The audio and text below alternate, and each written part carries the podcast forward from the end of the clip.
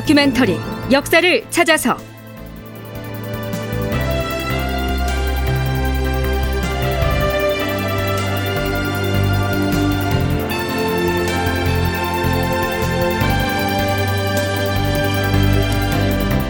제 1095편 허규는 왜 처형당했나?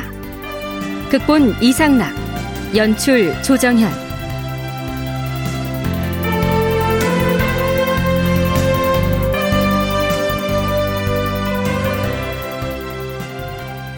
여러분 안녕하십니까 역사를 찾아서의 김석환입니다 광해군 10년 서기론 1618년에 해당하는데요 그해 8월 24일 광해군은 이렇게 명합니다.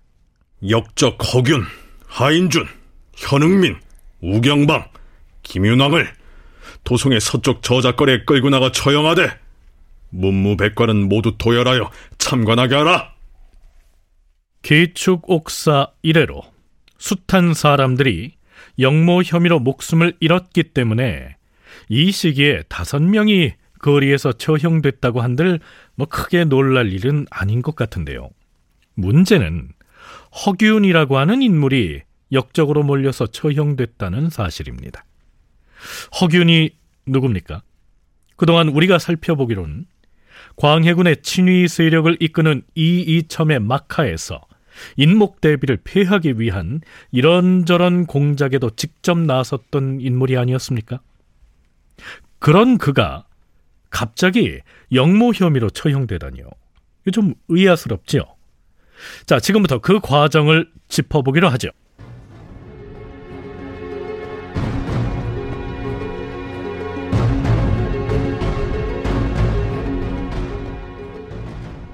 광해군 9년 1월 20일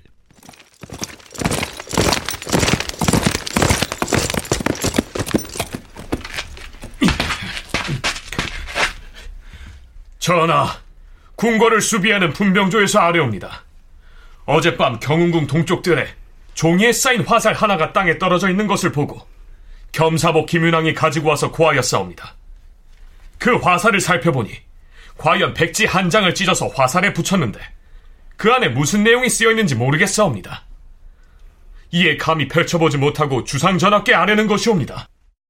화살에 매달아 날린 그 경문에는 광해는 서자 출신인데도 외람되게 왕위에 올랐으며 아비를 죽이고 형을 죽였다. 이런 무시무시한 내용이 적혀 있었고요.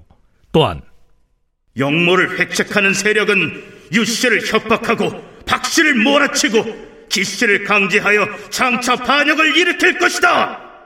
이런 내용이 포함돼 있었죠. 여기서 말하는 유 씨와 박 씨는 이 이첨과 함께 대북 세력의 삼총사라 할 수 있는 유희분과 박승종이었으며 기 씨는 당시 영의정이었던 기자헌이었습니다. 그러니까 모종의 세력이 이들을 압박하고 경운궁에 유폐되어 있는 인목대비와 내통해서 반역을 일으키려고 꾸미고 있다. 이런 내용인데요. 이 문제 투서를 누가 썼을까요? 윤선도가 상소를 올려 이첨을 공박하자 비록 왕이 윤선도를 귀양 보내기는 하였으나 이첨의 전횡을 의심할 수밖에 없었다. 그러자 이첨은 두려운 나머지 인목 대비를 패하는 데에 앞장섬으로써 왕의 환심을 사려고 허균을 시켜서 경운궁에 격서를 날리게 한 것이다. 이러한 요지의 내용은 전에 이미 언급을 했었죠. 그 투서 사건이 성공하지 못하고 대북 세력 내부에 틈만 벌어지게 되자 이이첨이 박승종과 유희분을 장원소에 불러서 단합을 도모하는 회합을 가졌고 광해군도 친히 어주를 하사했다. 뭐 여기까지도 살펴보았죠.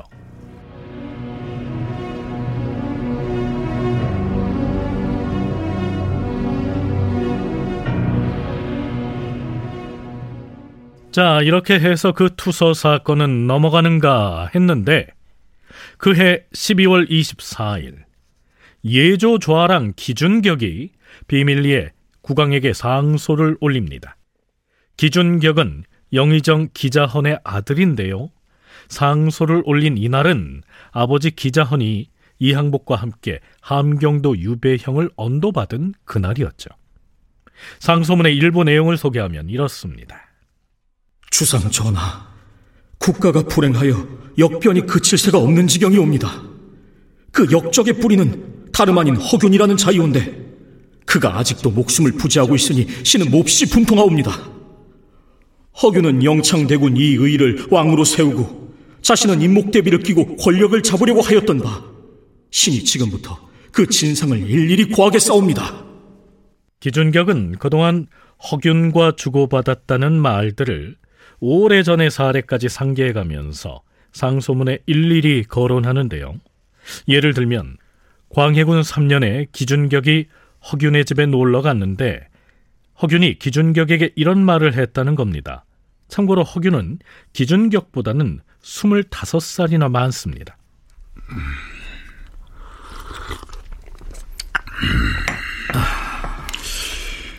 이건 비밀인데 자네한테만 살짝 얘기해 줌세. 아, 대감 무슨 얘긴데 그러십니까? 일전에 영창대군의 외조부인 연흥부원군 김재남을 만났는데 너한테 심정세의 딸을 며느리로 삼으라는 것이야. 윤수겸을 통해서 청혼을 하면 성사될 수 있다면서 말이네. 아니, 왜 하필 윤수겸을 통해서 청혼을 하라고... 윤수겸은 군사들과 교분이 두텁잖은가. 그를 통해서 일단 혼사를 맺은 다음에 거사를 일으켜서 시체 두 구를 끌어내는 것이야.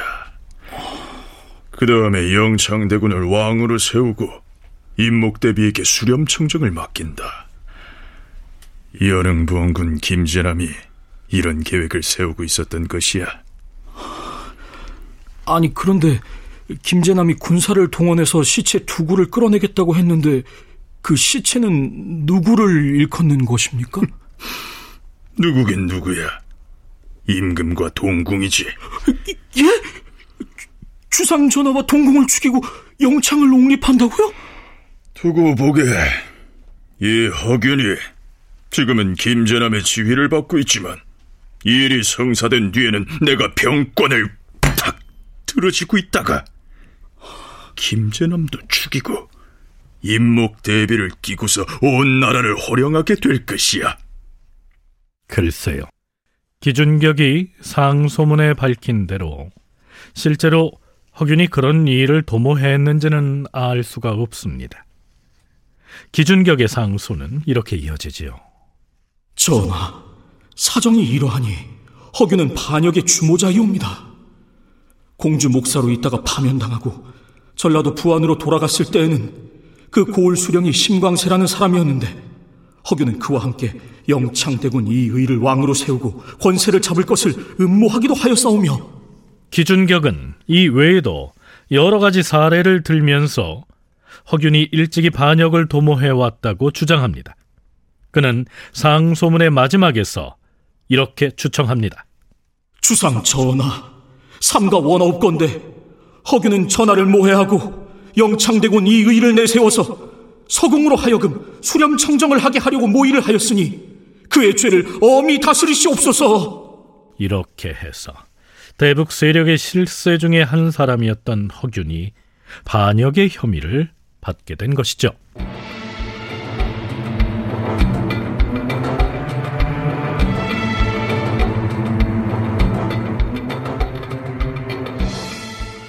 기준격은 그것만으로 모자랐던지 이틀 뒤 다시 상소를 올려서는 자신이 고변한 허균의 반역 혐의가 사실이라고 주장하고는 다른 관련자들의 이름도 거명합니다. 이렇게 되니 허균도 가만히 있지 않았겠죠. 그런데 광해군 9년 12월 26일치의 실록 기사를 보면요. 우참찬 허균이 비밀리에 국왕에게 상소하였다. 그러나 상소문이 유실되어서 그 내용은 실록에 기록하지 못한다. 이렇게 돼 있습니다. 그러면서 사관은 이런 해설을 덧붙이죠. 허균은 평소 불교에 대하여 말하기를 좋아하였는데 기자헌이 불교를 신봉하였기 때문에 서로 친밀하게 지냈다. 또 기자헌은 아들 기준격으로 하여금 허균을 스승으로 섬기게 하였기 때문에 기준격은 허균의 집에 마치 자식처럼 출입하였다. 그런데 허균이 폐모 사건과 관련하여 기자헌을 죽이려고 하자 기준격은 허균의 집에 출입할 때 얻은 일부 서찰과 평소에 허균이 했다는 말들을 이것저것 들추어내어 영모의 증거로 제시했는데 이것은 모두 기자헌이 술책을 부린 것이다. 이 시기 기준격이 그런 상소를 올린 것은 아버지인 기자헌에게 유배형을 내리게 하는데 허균이 앞장을 섰기 때문에 이런 식으로 복수를 하려고 했다. 이런 얘기입니다.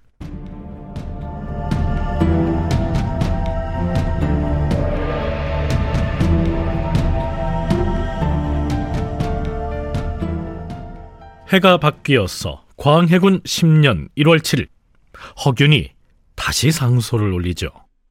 주상 전하, 신이 기반도 미약한 처지에서 조정의 화근을 제거하자는 논의를 극력 주장하였기 때문에 이 일을 제기하는 자들이 오래전부터 신을 죽이려고 하였사옵니다.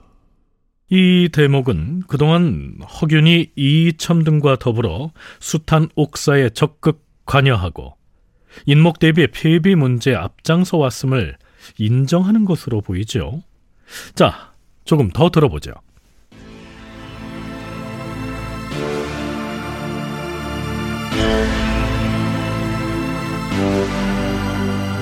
전하, 지금은 기자원의 집안에서 원한을 품고 사람들을 사주하여 흉악한 상소를 올리게 하는 등 신을 모함하고 있사옵니다.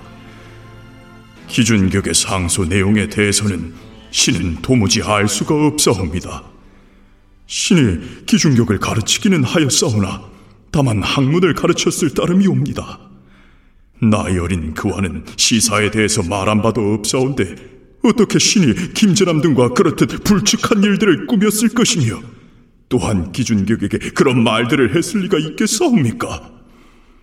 그가 만약 그런 말들을 들었다면 어찌하여 그때 바로 고발하지 아니하고 그의 아비가 죄를 입어서 귀양을 가게 된 오늘에야 발설을 한단 말이옵니까? 그렇다면 그가 고발하지 않은 죄가 또한 크다고 할 것이옵니다. 신이 그런 말을 결코 하지 않았는데도 무고하여 함정에 빠뜨리려다 보니 신하로서 차마 입에 담지도 못할 말들을 감히 글로 써놓고 있사온데 참으로 천륜을 모독하고 어지럽히는 짓을 상습적으로 행하는 자가 아니라면 어떻게 감히 이런 말을 꺼내어서 전하의 귀에까지 들리게 할 수가 있겠사옵니까? 신은 삼가 통탄할 따름이옵니다. 허균의 처지가 억울해 보이지요. 자, 여기에서 총신대 송웅섭 교수의 얘기 들어보시죠. 결과적으로 보면 이첨이 주도했던 어떤 이 폐모 논의 과정에서의 지어냈던 말들 이런 것이 도리어 이제 허균이 뒤집어 쓰게 되는 그런 상황에서 역적으로 몰리게 됐다. 라고 이제 생각해 볼 수가 있고 근데 요 기록만 놓고 보면 허균이 마치 이제 뭐 영창대군이나 인목대비와 같은 약자편에 선 것처럼 음. 보여질 수도 있는 거죠. 요 시기에 기준기억의 허균에 대한 비판은 불순한 무리들과 이제 역모를 도모했다라고 하는 건데 후대의 근대적 관점에서 보면 광해군에 의해서 핍박받았던 영창대군이라든가 임목대비와 같은 사람과 뭔가를 하려고 했던 것이 아니냐 이렇게도 해석이 될 수 있는 것이 어떤 사람에 대한 평가라고 하는 것들이 되게 여러 가지 차원에서 이제 뭐 이렇게 굴절되기도 하고 더 씌워지기도 하는데 그런 차원에서 보면 허균은 되게 재밌는 인물이고요. 글쎄요. 급작스럽게 역전된 허균은 처지가 좀 안 돼 보이지요?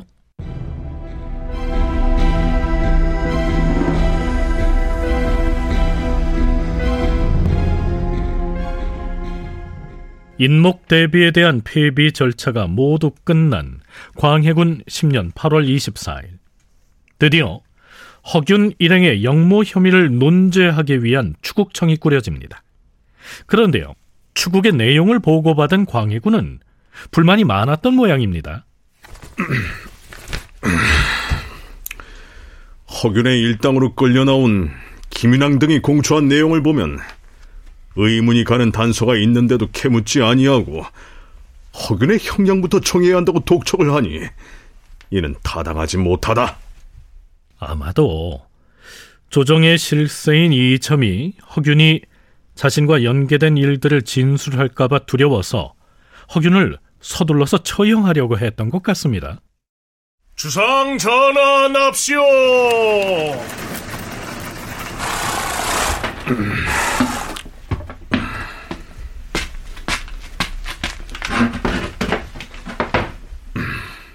자, 드디어 광해군이 참관한 가운데 장덕궁 인정문 앞에서 추국이 진행됩니다. 추국관의 신문을 지켜보던 광해군. 의금부 당상 이첨은 어전으로 나오라. 예, 주상 전하. 물론 속히 정형을 해야 마땅하겠지만 물어야 할 것을 상세히 물어본 뒤에 정형을 하는 것이 옳지 않겠는가?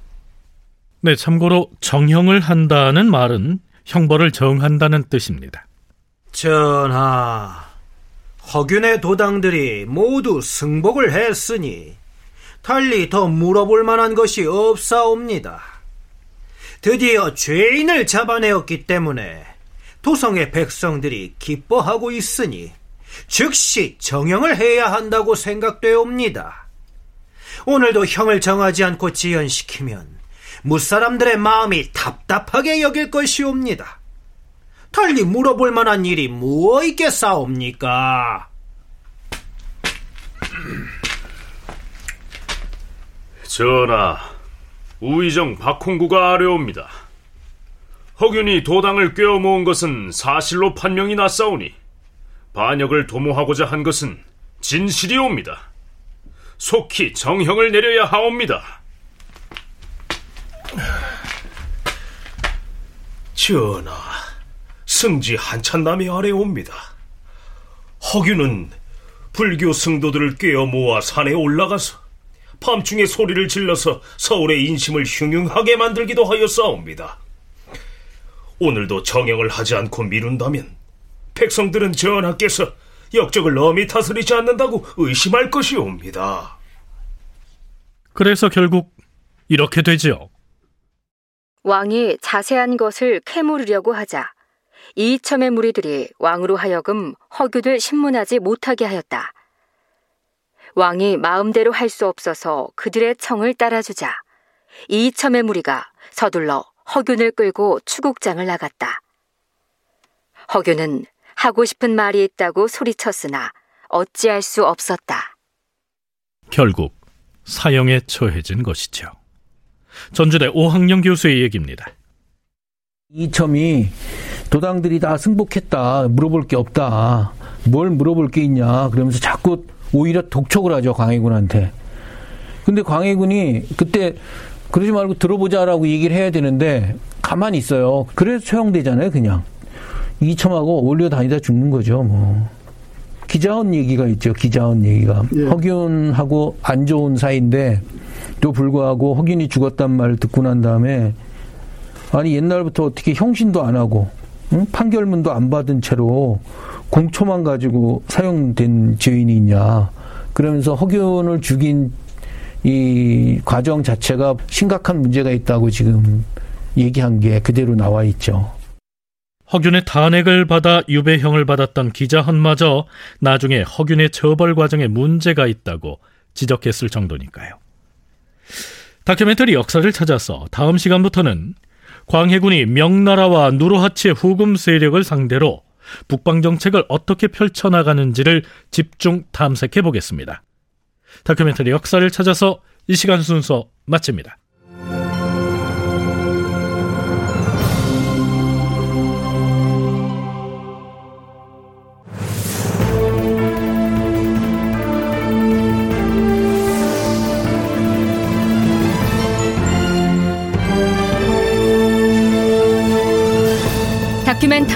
역사를 찾아서.